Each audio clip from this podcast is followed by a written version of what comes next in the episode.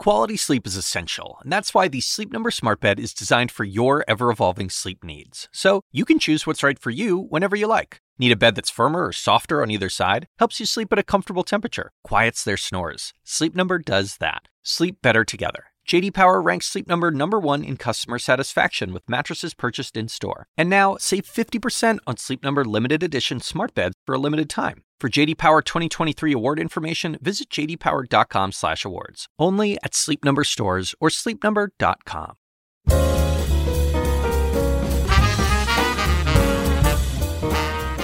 And now, from the University of Chicago Institute of Politics and CNN Audio, The Axe Files, with your host, David Axelrod.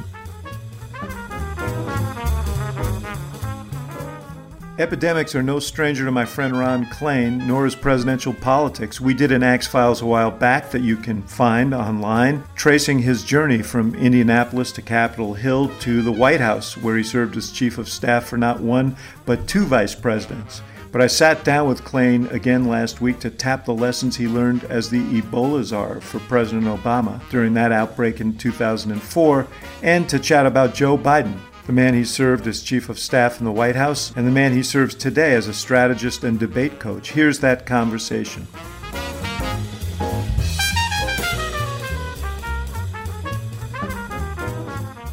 Ron Klain. It's great to be with you. In keeping with the times, we're not sitting across a table from each other as I normally do, and as we did the last time that we sat down for the Axe Files. But it seemed like a propitious time to speak because of the reason that we're not sitting across a table with each other, and that is, of course, the coronavirus. And your name has come up quite a bit in these discussions. There are a couple of things I want to talk to you about now that you've been involved in and that you're doing.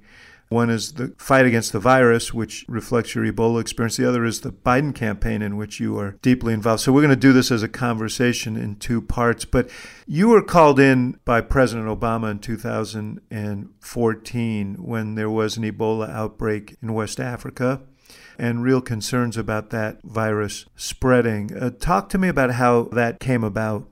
Uh, in the fall of 2014, there was an Ebola epidemic raging in West Africa.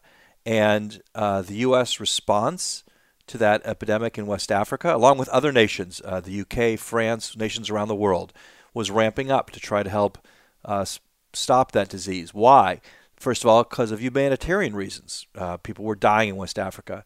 But also because if the disease spread in West Africa, it was going to spread around the world and eventually go to Nigeria, which was highly populous, and from there to other countries in Europe.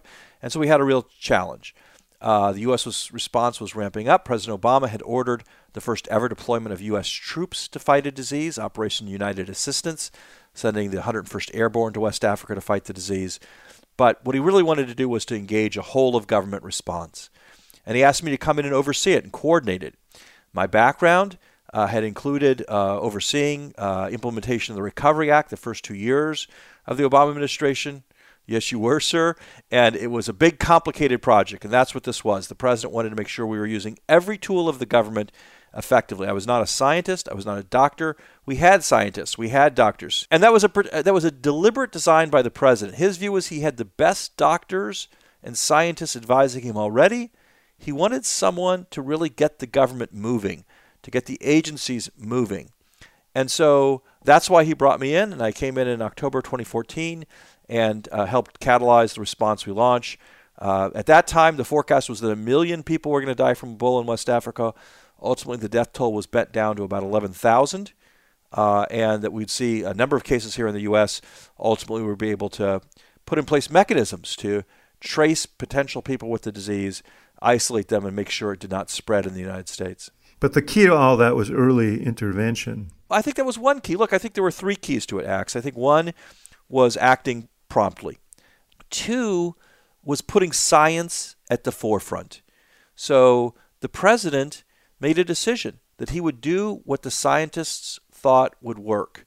And he took political heat for that, David. He got kind of walloped in the midterms for not taking more symbolic action that wouldn't have worked, that would have hurt the thing, as opposed to going with scientific advice. Like what were what, what were the actions? So so specifically, the question was whether or not we should ban anyone from traveling to or from West Africa. There was a big political push for that to ban that travel.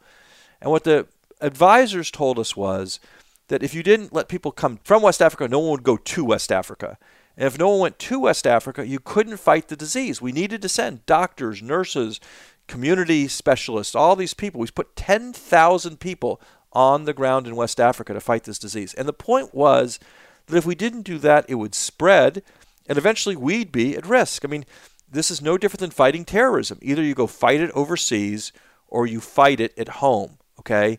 And so, though it was unpopular, the president made the decision to continue to send people to West Africa, which means you were continuing to bring people back from West Africa. That was what the best expert advice was.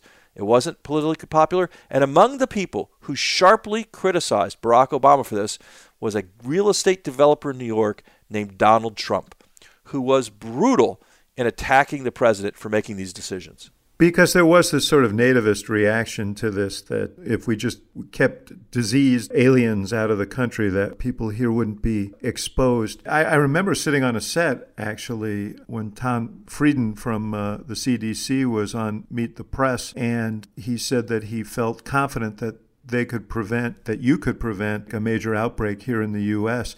And there was a, a screaming debate in which I was involved in afterwards on set about whether that was true and whether the government was deceiving us and trying to minimize the threat of this. And, you know, this was probably pre election, so it was at a, a, fevered pitch. But you, you, mentioned that the president sent, I think, originally 3,000 troops to West Africa to help in this effort.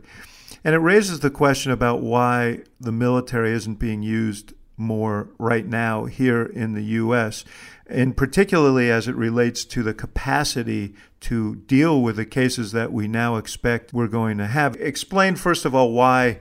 Let's go to the root of what the whole idea of uh, social distancing is in terms of trying to cope with this virus and what it means for the public health system.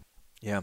So, the problem with the coronavirus is it's fairly infectious, different than Ebola. Ebola is hard to spread. Much more lethal if spread, but hard to spread. The coronavirus spreads relatively easy, easier than flu. And so, one way to stop the spread of the coronavirus is to keep us away from each other. It spreads person to person. So, the fewer people we have contact with, the less the virus will spread. One person who uh, is out in the world, who gives it to another person, uh, if we don't socially distance, if we don't take measures, that one person will have infected 144 people after 30 days.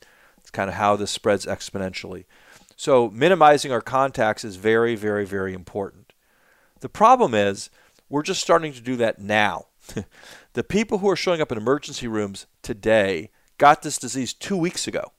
And, you know, it developed, incubated in them. They got a little bit sick. Finally, they're showing up in hospitals today.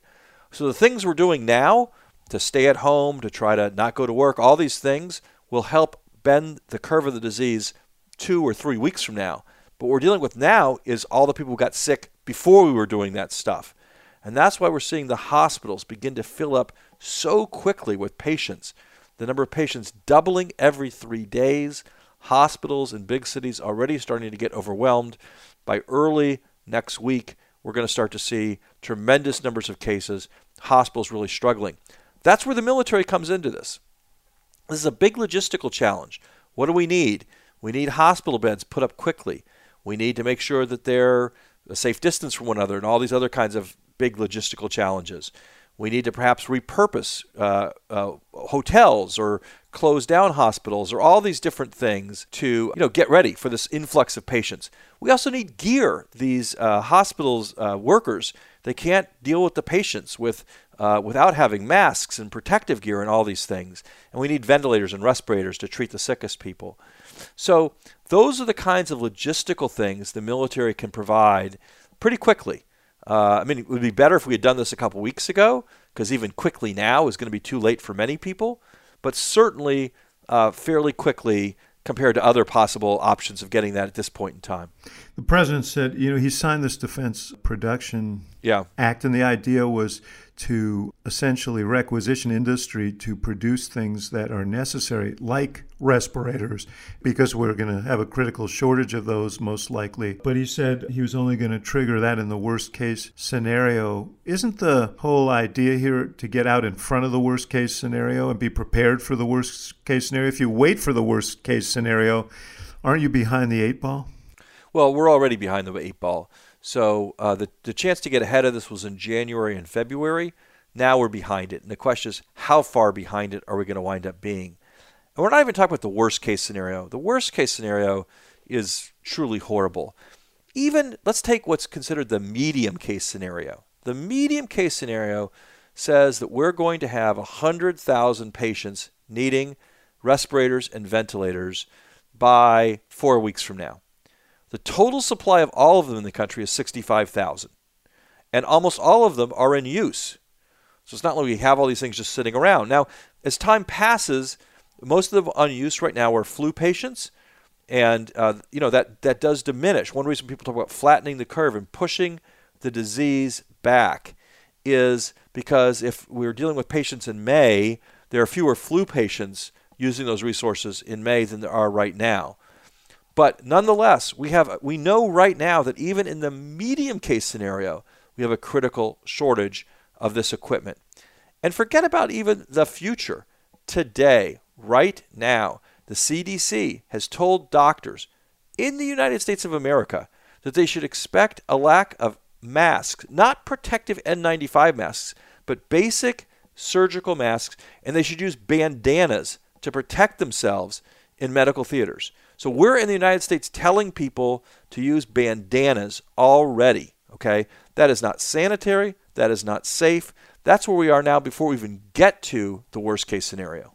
The purpose of the legislation was to to really, you know, I, I earlier this week I, I, I tweeted that in World War II we created this arsenal of democracy, uh, of our arsenal of freedom to fight the war arsenal of democracy, you know, converted all of industry basically to the needs of uh, wartime America. We're not there, but certainly the government can be more proactive than it's been in terms of foreseeing what the needs are and planning for it.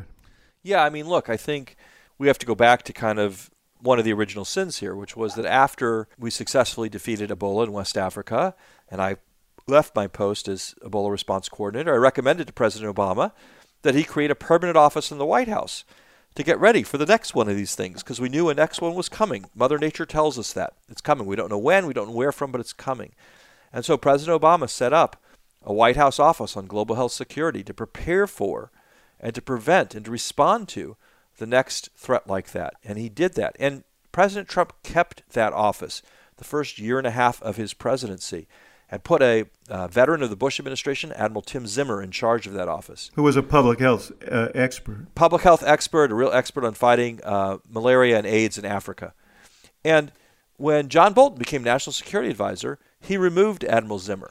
He disbanded the office and he folded some of its staff into an office that does something very different, which is protecting from bio threats, looking out for terrorists bringing bioweapons to the United States.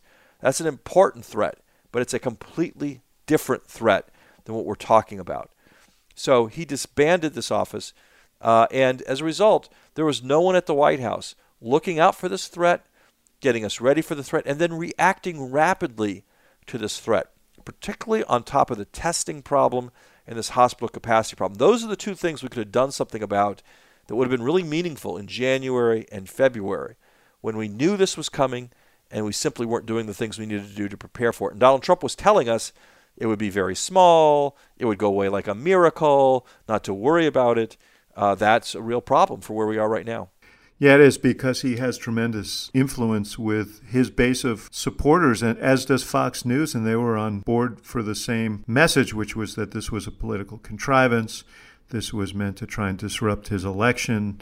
This wasn't real. Rush Limbaugh said, no worse than a common cold and people believe it. And you just, as, as, late as today, there was a poll in which uh, Republicans were far less likely to accept that this was real. They were far more willing to buy into the notion that this was being hyped for political reasons rather than a real public health emergency. Now, the president's shifted in the last couple of days from we've got this under control and not to worry to this is war, it's very serious, and so on. But those intervening weeks are the difference between containment and what we have now, which is to try and manage the growth of this thing.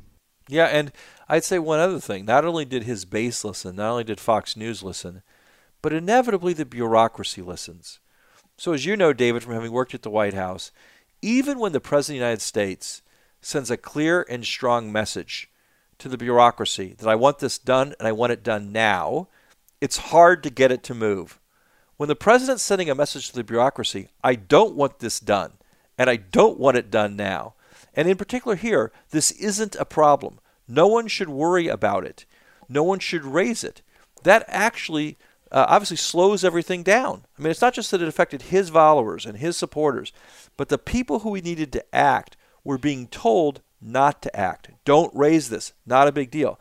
And the first senior public health official who went public with a real red flag, Dr. Nancy Messonnier, one of the deputy directors of the Centers for Disease Control, someone I worked with back in Ebola, someone who's been there for 30 years.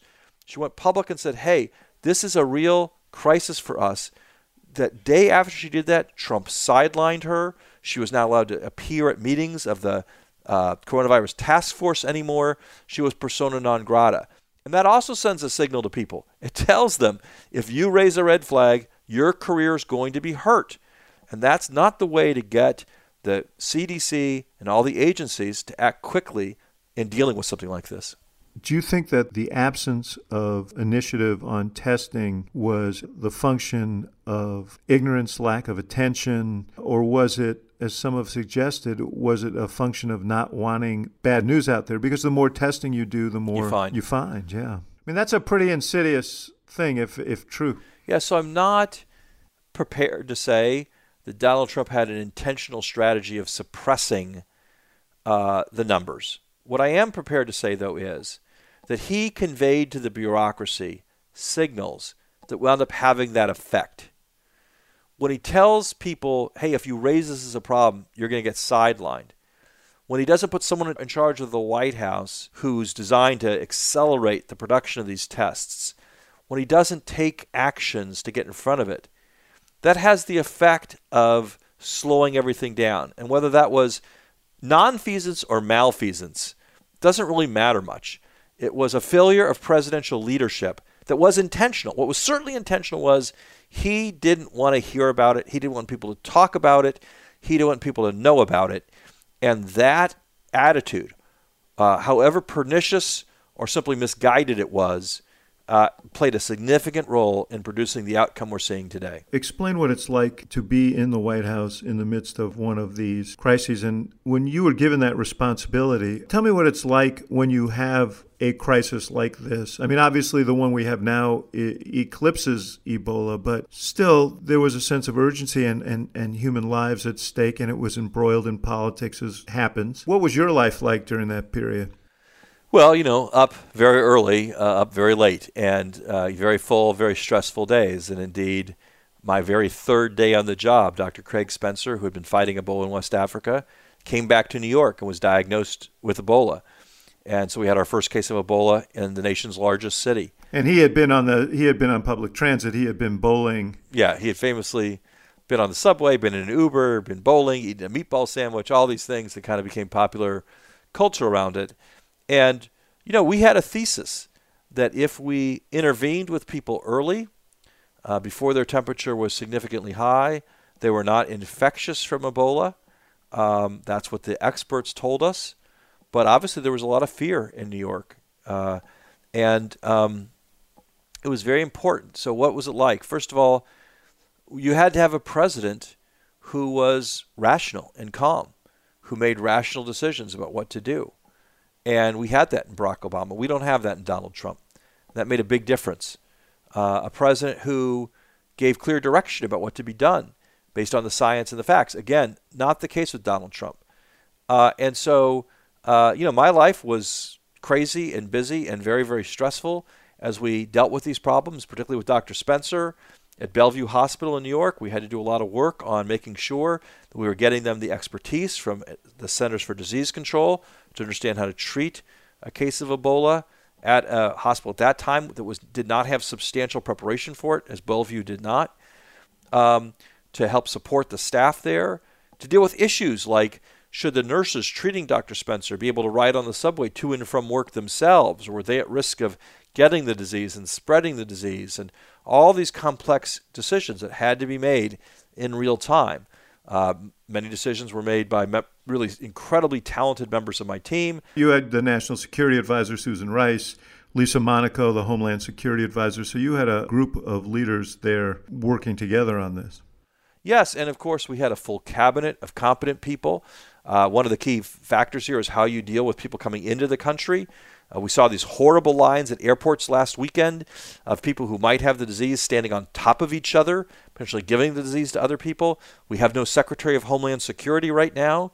Uh, we had uh, Jeh Johnson running Homeland Security, very talented person, worked with the Customs and Border Patrol to, to help set up the system we had that very orderly screened people coming from West Africa and made sure that they weren't sick or we could find them and all these things, right? That just takes a lot of skill. It's it's it's a thousand tasks every day that need to be done well, and it's it's why you need competent people in government up and down the line, the career people, the political people, ultimately the president, because uh, you know these decisions have to get made in real time, and they have to have skilled people to implement them. And between Secretary Johnson, Secretary Kerry at the State Department, uh, Sylvia Burwell, Raj Shah at USAID, uh, you know we just had really really talented people uh, at the key places to help make all these things happen. You mentioned that you were chief of staff for uh, Vice President Biden, and you were assigned the task of, he was assigned the task, and you, by extension, of running the Recovery Act. We have overlapping crises here. One is this health crisis but the social distancing required and some of the measures that are required to try and subdue this healthcare threat also is creating a global economic crisis that looks now to be as deep or deeper than the one that we dealt with. I'm interested in your view of how that, having run the Recovery Act and having been part of the economic team at that time, how they're dealing with it. I also, you know, we're just remembering our last conversation, I remember you talking about the economic dislocation of the early 70s and that your dad ran a plumbing supply business in Indianapolis and he lost it. Your mom, by the way, also was a travel agent. So there's a whole industry that's being wiped out right now as a result of what's going on. So uh, before I get into sort of the macroeconomics of it, I'm interested in the microeconomics of it and what this means to all the families who are being dislocated out there. Yeah, I do think, David, as bad as 2008 and 2009 were, this is going to be worse. Um, why? Because even at the depths of the Great Recession, when our banking system was broken, when our car dealers were shutting down, when auto industry was at great risk without strong intervention by the president, uh, you know, people were still going out to eat. They were still buying sandwiches. They were still uh, going to bars. You know, there's just a baseline level of economic activity that continued, albeit reduced, but continued. What you're going to see here is ba- virtually all economic activity, other than shopping online, stopping, and uh, and that's going to affect not just these big entities like the airlines we're hearing about and the cruise lines we're hearing about and hotels, but a lot of small stores, the the mom and pop operations, kind of like my dad's plumbing supply house and my mom's travel agency, that employ a lot of people in this country in small numbers individually, but collectively, uh, probably half the people in the country work for those kind of outfits. And they can't go without zero revenue for 30 days, 60 days, literally no business at all, not just reduced business, but zero in terms of restaurants and shops and stores and all these things. And that's going to wipe a bunch of these people out. And that's going to, I mean, it's going to change America for good in some respects. Some third generation restaurant is going to close down and never reopen. And a bunch of stores like that, and stores and malls that are owned by people just trying to do something to make their lives better. The mall's going to close, the store's going to close. Will it reopen? I don't know. And so I think this is not just going to have really devastating short term effects, but I think we're going to see the echoes of this for a long time to come in a lot of changes in our economy. Yeah, we still feel the impacts in some places of the last economic crisis. There are people and there are some communities that never recovered from the changes that that crisis brought about. The difference here also is that the government is applying remedial measures here as best they can, but whether the scope of them will be enough to offset that is, is unclear. And we don't really know when this crisis is going to end. Until there's a vaccine, the prospect of this virus coming back president, by the way, announced, and I think you're going to see the president uh, he, having not taken center stage for a long time. He now, I think, understands that he needs to be there. He announced that they were going to hasten clinical trials. Um, and I was wondering how you responded to that because it was interesting. The head of the FDA, the president was very buoyant about cutting through red tape and getting these potential treatments out. He said they could be cures. The FDA chief was quick to say, slow down on this because there's a lot of work to be done here. Let's not give false hope. Are there dangers in accelerating these treatments on the orders of the non scientists? And, and is, are there safeguards enough to make sure that that doesn't happen? Well, you know, uh, David, a couple things. I mean, first of all, in the era of Trump, one can never be sure that uh, those safeguards will uh, adhere. We you know, I, I would have said with any other president that in the end the FDA will keep us safe. In the end, the CDC will keep us safe.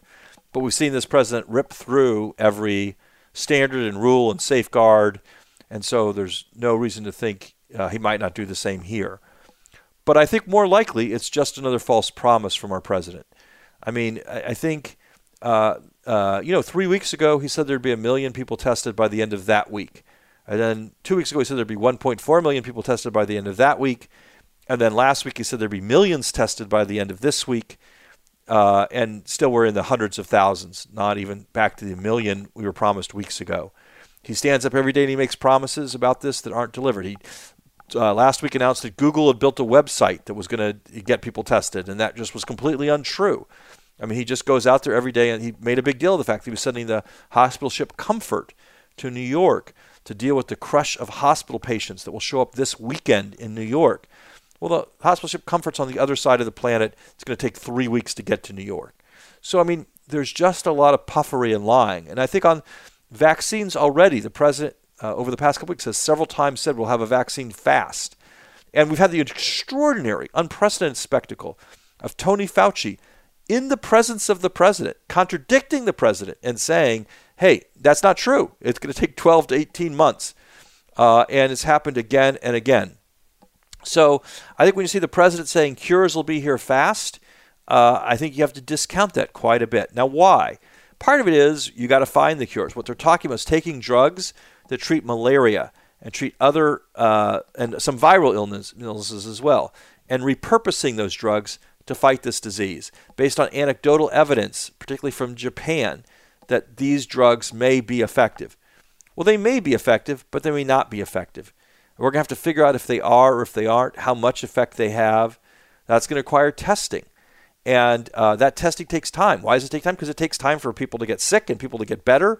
And this isn't like a test where you put it in a test tube and two minutes later, voila, we have a result. This is a test where you put it in people and you see what happens over the course of treatment. And so that takes some time. For a vaccine, it takes even longer because first you have to test. We're already started with tests on whether or not this proposed vaccine, first of all, safe, well, you can make people sicker by giving it to them. And then once you clear that hurdle, does it actually protect people from the disease? Maybe it's safe, but it doesn't really stop the disease. That takes some time to prove that out in human beings. And then you have to make the vaccine. That's a complicated and time consuming thing. So I think that for the foreseeable future, what we're really stuck with is trying to stop the spread of the disease by social mitigation, by trying to you know do the social distancing, all those things, by washing our hands, by cleaning surfaces. That's our best effort. Hopefully, we'll get some medical treatments to deal with the sick people sooner, and then after that, eventually a vaccine. But uh, that's all going to take time, uh, and uh, and there's just really no way around that. You're in business, and you're in the investment business. Tell me what you think about the outlines of what the president has proposed. Some safety net programs have already been passed. Now he's talking about a stimulus of about a trillion dollars, checks to people in April, and, and, and then a second check coming later if they can get those out. But in your view, what would the most efficacious stimulus and package be right now? Well, so look, I think some of the things the president's been talking about make sense. There are also things Democrats have been talking about, like direct relief to people, these uh, these immediate checks, uh, loans to small business to help them meet payroll. I think it's also a great idea because I think small businesses really need the help to help them make payroll. That'll help the businesses and also help people get paid. So that's a good idea. I think on this on these industry specific things, the aid to airlines, the aid to cruise ships, you know, I think the American public is right to say if you're going to do that, we should get something out of the bargain. Uh, the airlines got a big chunk of cash from the Trump tax cut. They used that to make their shareholders wealthy. Now they say they have no cash. So the government should perhaps get equity in those companies as part of this uh, to make up for that. Or they should get protections for us as consumers in the airline industry or certainly restrictions on the payment of bonuses and other things, stock buybacks. So I think we need safeguards around the money that's going to industries to make sure the taxpayers aren't getting ripped off. But I also think we need to think about the fact that this is unlikely to be a short term thing only, and that we need to take some measures to help produce uh, more long run uh, impacts on the economy. Uh, Senator Schumer, I know, has been looking at things like student loan relief. I know he's looking at fixes to the unemployment insurance program and help for our senior citizens and a number of other measures. So I, I, it's not so much that I disagree with what Trump put forward. I think there needs to be safeguards on some parts of it to make sure taxpayers are being treated fairly. And we need to think about other things that are really going to uh, you know, go the distance here and not just get us through the immediate short term problems. Let me uh, propose something that you, you may take issue with. But it strikes me that back in 2009, when President Obama was looking for support for a stimulus, there was almost universal resistance from the Republicans in Congress. Three of them crossed the line in the Senate to vote for the Recovery Act that you ended up 887 billion dollars that you ended up administering. It strikes me that in one way, Trump being there may really be beneficial in that he has sway with the Republicans in Congress and may get them, and we've seen some example of that already in the paid leave vote that was taken and so on, to get them to do things that they ordinarily wouldn't support. The idea of what will amount to more than $2 trillion in stimulus and other programs around the economy here would have been unthinkable. I think I remember back then we all thought we could use a larger stimulus than the one we got but we could not persuade the few Republicans who crossed the line, and frankly, some Democrats to go over, you know, a trillion. They insisted it had to be under a certain number. When the larger the number, the better the the effect at that time. Isn't that true? I mean, wouldn't we be in a bind if they had taken that position now? Yeah, look, I mean, uh, you and I, I think both have spent eight years uh, debating people on the left in our party about Obama's stimulus and this critique that it was too small. And, uh, you know, look, I start with the fact that we asked for a bigger one, and uh, we got exactly the 60 votes we needed. The last two votes, Senator Specter, Susan Collins, uh, they were hard votes to get, and they asked that we cut things back. In fact, ironically, one of the things we had to cut back was a billion dollars for pandemic prevention and global health security that uh, Susan Collins uh, was on her list of things to cut when we uh, cut that bill, and she may may regret that this fall. But look, uh, you know, I think we, we did the best we could.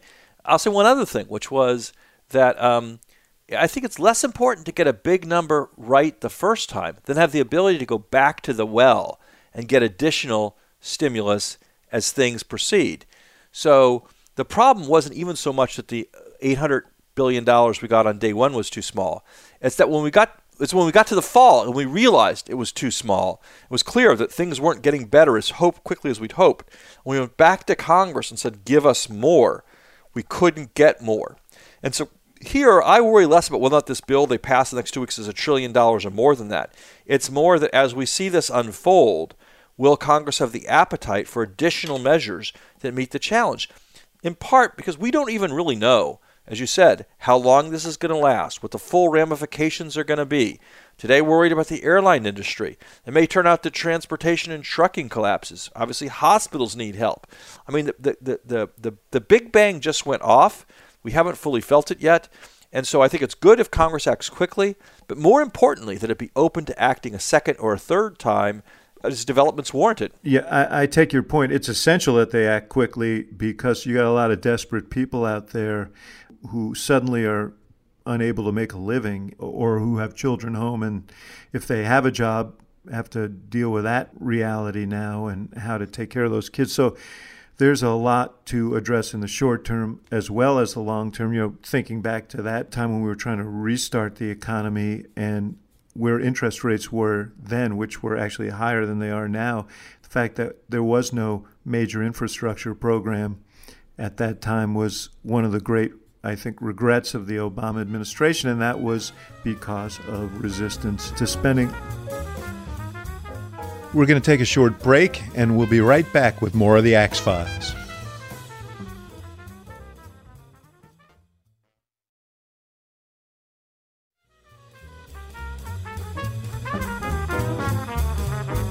Let me switch gears on you here and ask you to put on your Biden hat. You prepped him for his 11 debates.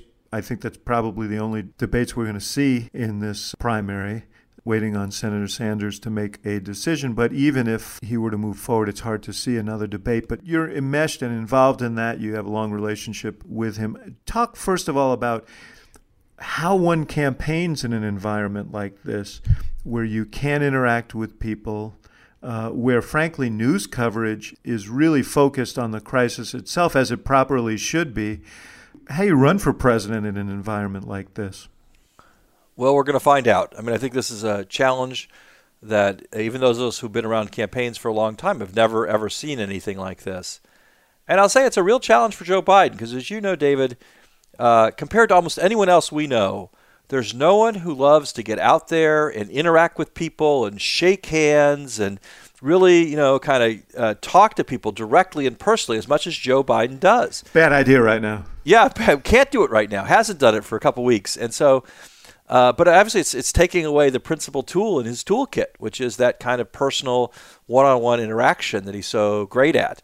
Uh, going into coffee shops, going into restaurants, uh, seeing voters. So we're all having to learn new ways of doing that. We're doing uh, telephone town halls, we're doing video town halls. Uh, but I think there's no question that it's put a big crimp in that. Uh, we're also at a time of great enthusiasm for the Biden campaign. He's consolidating support in the party. And obviously, we, we, we can't send organizers door to door to identify voters. We can't do a lot of the basic things you'd want to be doing uh, in the months of March and April to get ready for the fall, all this kind of field organizing and and and voter contact uh, that you, you can't do. So we're going to rely more on telephone. We're going to rely more on digital. We're going to rely more on getting people by text and email. Uh, we have built substantial uh, tools around that and resources around that that are both technological and personal. But obviously, this is a big, big shadow over the campaign. There's no question about it. The other element is, you, as I said earlier, it's hard to make news. In a sense, campaign coverage is going to take a very, very back seat, at least for the next several months. And so people will be interested in what Joe Biden has to say, but it's not going to be page one, two, three, four, eh, whatever the digital corollary is. And, and you know, we, we saw that powerfully this past Tuesday when Joe Biden won Florida and Illinois and Arizona, won every single county in the state of Florida. The kind of win that would have really been front page news and really would have dominated the discussion that night. And frankly, most of the coverage on cable that night was about coronavirus. Even even the night of the election, most of the coverage was about the virus. And his remarks uh, were a lot about the virus. In, yes. Yeah. Well, obviously, it was it should have been a time where he stood up there and celebrated and talked about his agenda for the future, so on and so forth. And instead, obviously, it was kind of a somber talk about. As it should have been. As it should have been. As it should have been, of course. You have to meet the moment, and the moment is the moment. And uh, that's what it is. But I think. Um, you know, I think that uh, I do. I do think. I do think he has met the moment. I think his uh, speech laying out his proposal to deal with the virus last week was very, very effective, very powerful. Uh, he's put together a very solid plan. I think his remarks Tuesday night were very good. But there is no question that that uh, in the middle of a crisis like this, the focus is principally on what the government's doing to fight it, not on the people campaigning, and we're just going to have to adjust to that. I think it's fair to say you're an aggressive strategist when it comes to these things. How do you approach that now, and in terms of critiquing the president, if you're Joe Biden, and you know, I, have had this discussion with some Democratic strategists. As I saw a rare Axe Plouffe disagreement on Twitter the other day. Yes, yes. Well, I have great reverence for David Plouffe. I, but I just do. I wonder at this time how much appetite people have for that you know honest i've been critical of the president i mean he at a drop of a hat devolves into sort of little political skirmishes in the midst of this I just wonder what people's appetite is for that when they're worried about their livelihood, when they're worried about their health, when there's so much uncertainty and anxiety.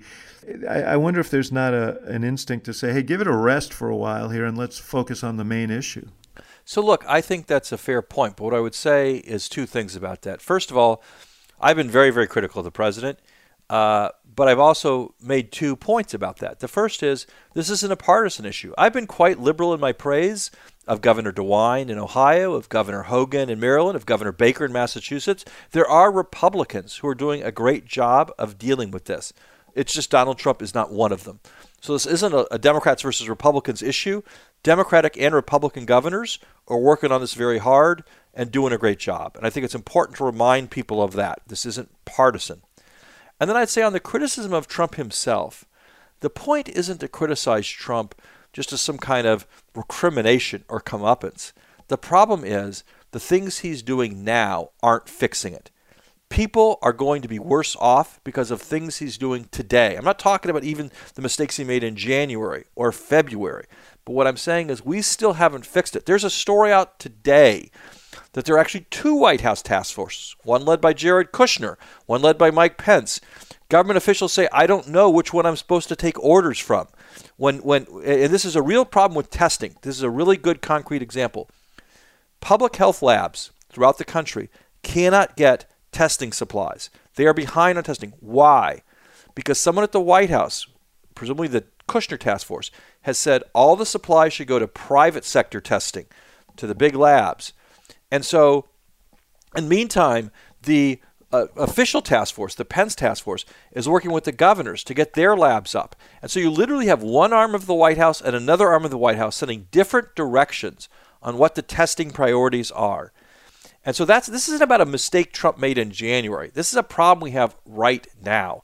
And I think there's nothing wrong with uh, making the point that like we need to act now. Trump needs to change what he's doing now that's not about politics. That's about saving lives. That's about getting this sorted out. Tonally, uh, if you're Biden, how do you approach that? You know, he's he has tried to. Uh, uh, he, he has certainly made criticisms of the president, but I think if you look at what he said about the virus, uh, that's been the smaller part of his remarks. The larger part of his remarks has been emphasizing his views on what needs to happen.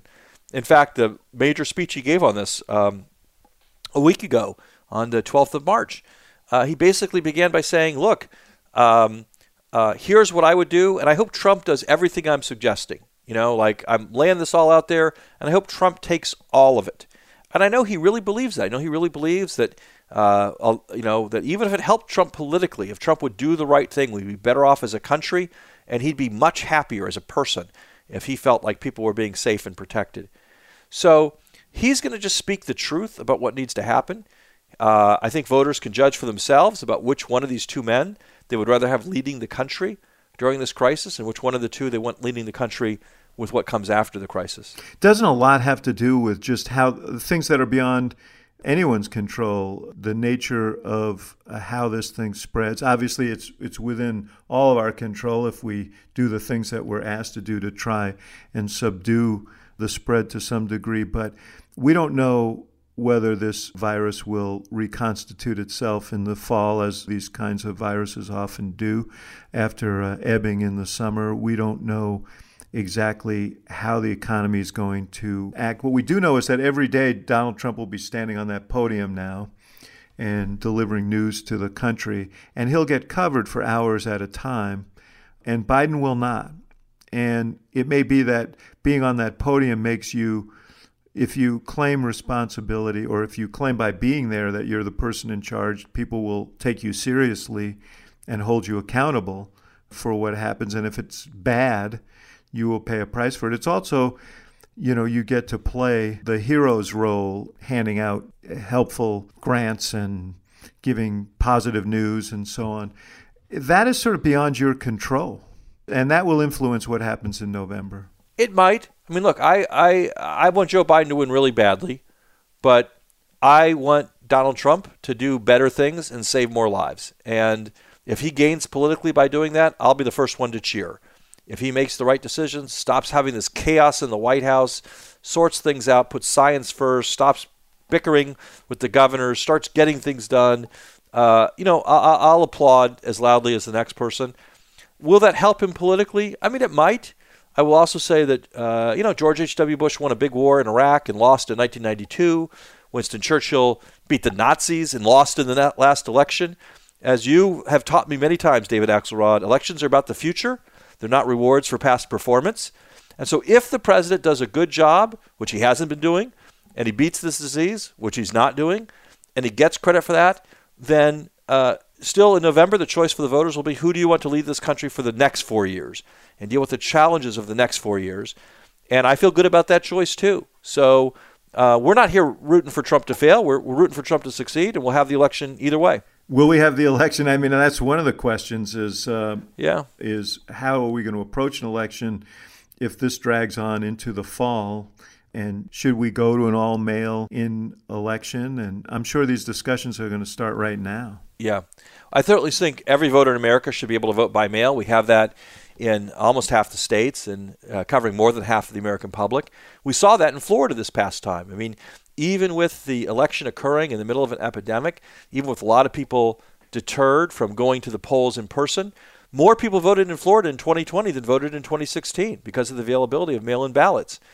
And so everyone in America should have that choice. We don't know what we're going to be facing in November. We do know we're going to have an election election day. It's set by statute. That's not going to change. Trump can't change it. He can't wave a wand and make it go away.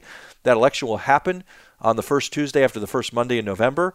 And so the question is will we uh, allow f- complete participation in it? Nationwide vote by mail uh, with prepaid postage is the fairest way to let everyone who wants to participate participate.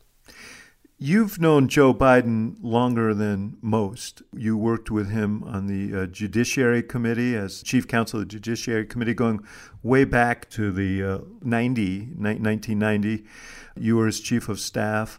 Tell me how you feel he's changed over time and speak frankly about, you know, the you, you say elections are about the future. One of the questions about Biden has been in these primary campaigns is does he represent the future? You know, he's 77 years old and there have been concerns expressed about that. Tell me about the essential Joe Biden and the circa 2020 edition. So look, I think he brings, as you as you know, politics is about the person and the moment. And I think that at a time when we have a president who is mean and vile and hating and divisive, someone who is decent and caring and compassionate is the perfect antidote for that. And I think that someone who also is going to, uh, you know, put expertise and professionalism, who respects government, uh, brings the kind of skills we really want, ex- experience to this. I mean, I do think this crisis is uh, reminding people what they like about Joe Biden. Um, uh, every time he talks about this, he begins by talking about uh, his compassion for the people who are suffering from it. I haven't heard those words out of the president's mouth once. Any kind of compassion for the for the victims of it. Uh, he talks about his experience in dealing with problems like this, and we're seeing the consequences of the president's inexperience and hatred for government and divisiveness. So I think the choice is very clear. Now, in terms of ideas for the future, look, we're we've been in a primary with uh, people who have some very very far-reaching ideas.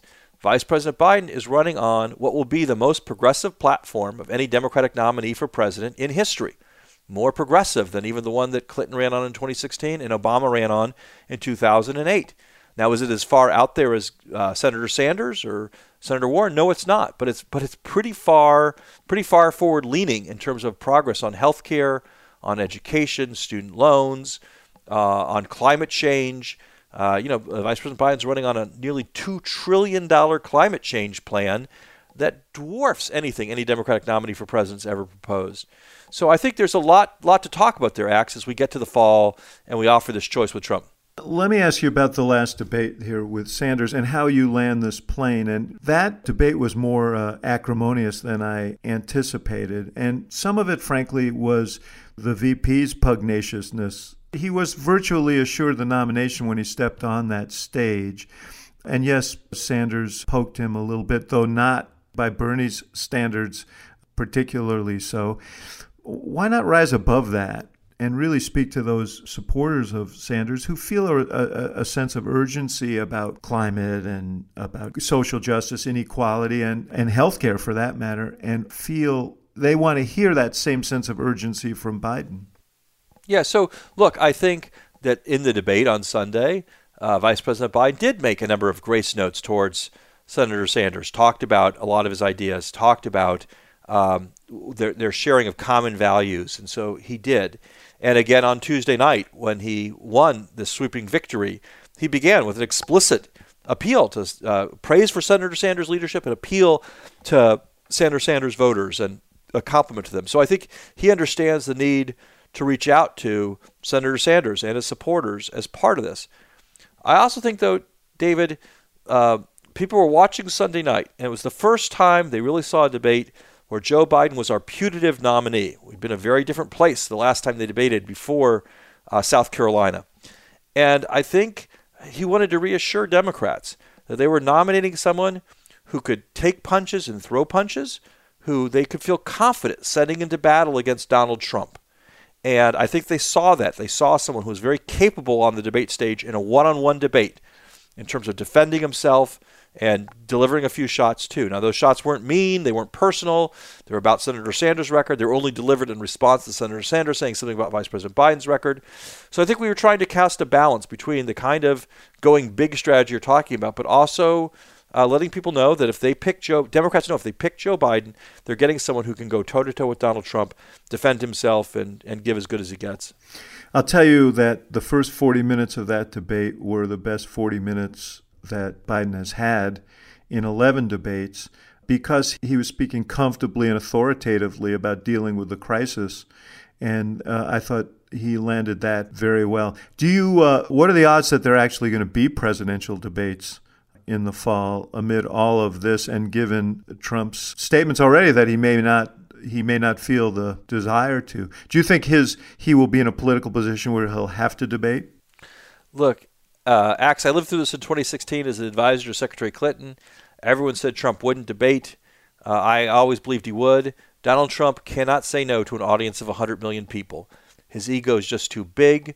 Whether he's five points ahead or five points behind, he is not going to refuse that kind of audience. And what's more, the first time someone says, Are you chicken to debate Joe Biden? Uh, Donald Trump will say, "Tell me when and where." I mean, I just think it's it's just the kind of thing he cannot resist, no matter what the political construct looks like.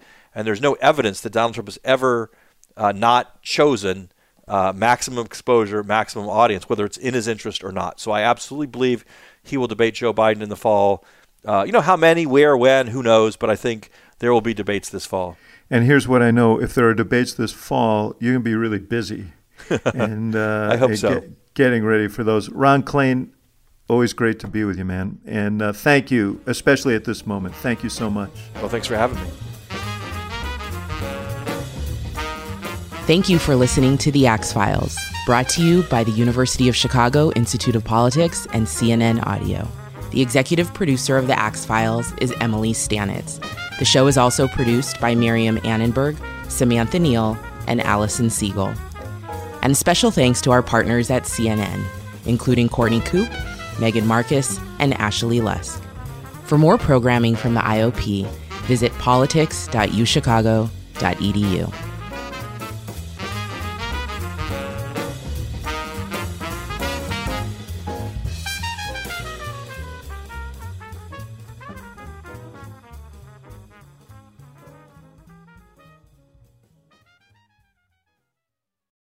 Quality sleep is essential, and that's why the Sleep Number Smart Bed is designed for your ever evolving sleep needs. So you can choose what's right for you whenever you like. Need a bed that's firmer or softer on either side? Helps you sleep at a comfortable temperature, quiets their snores. Sleep Number does that. Sleep better together. JD Power ranks Sleep Number number 1 in customer satisfaction with mattresses purchased in-store. And now, save 50% on Sleep Number limited edition smart beds for a limited time. For JD Power 2023 award information, visit jdpower.com/awards. Only at Sleep Number stores or sleepnumber.com.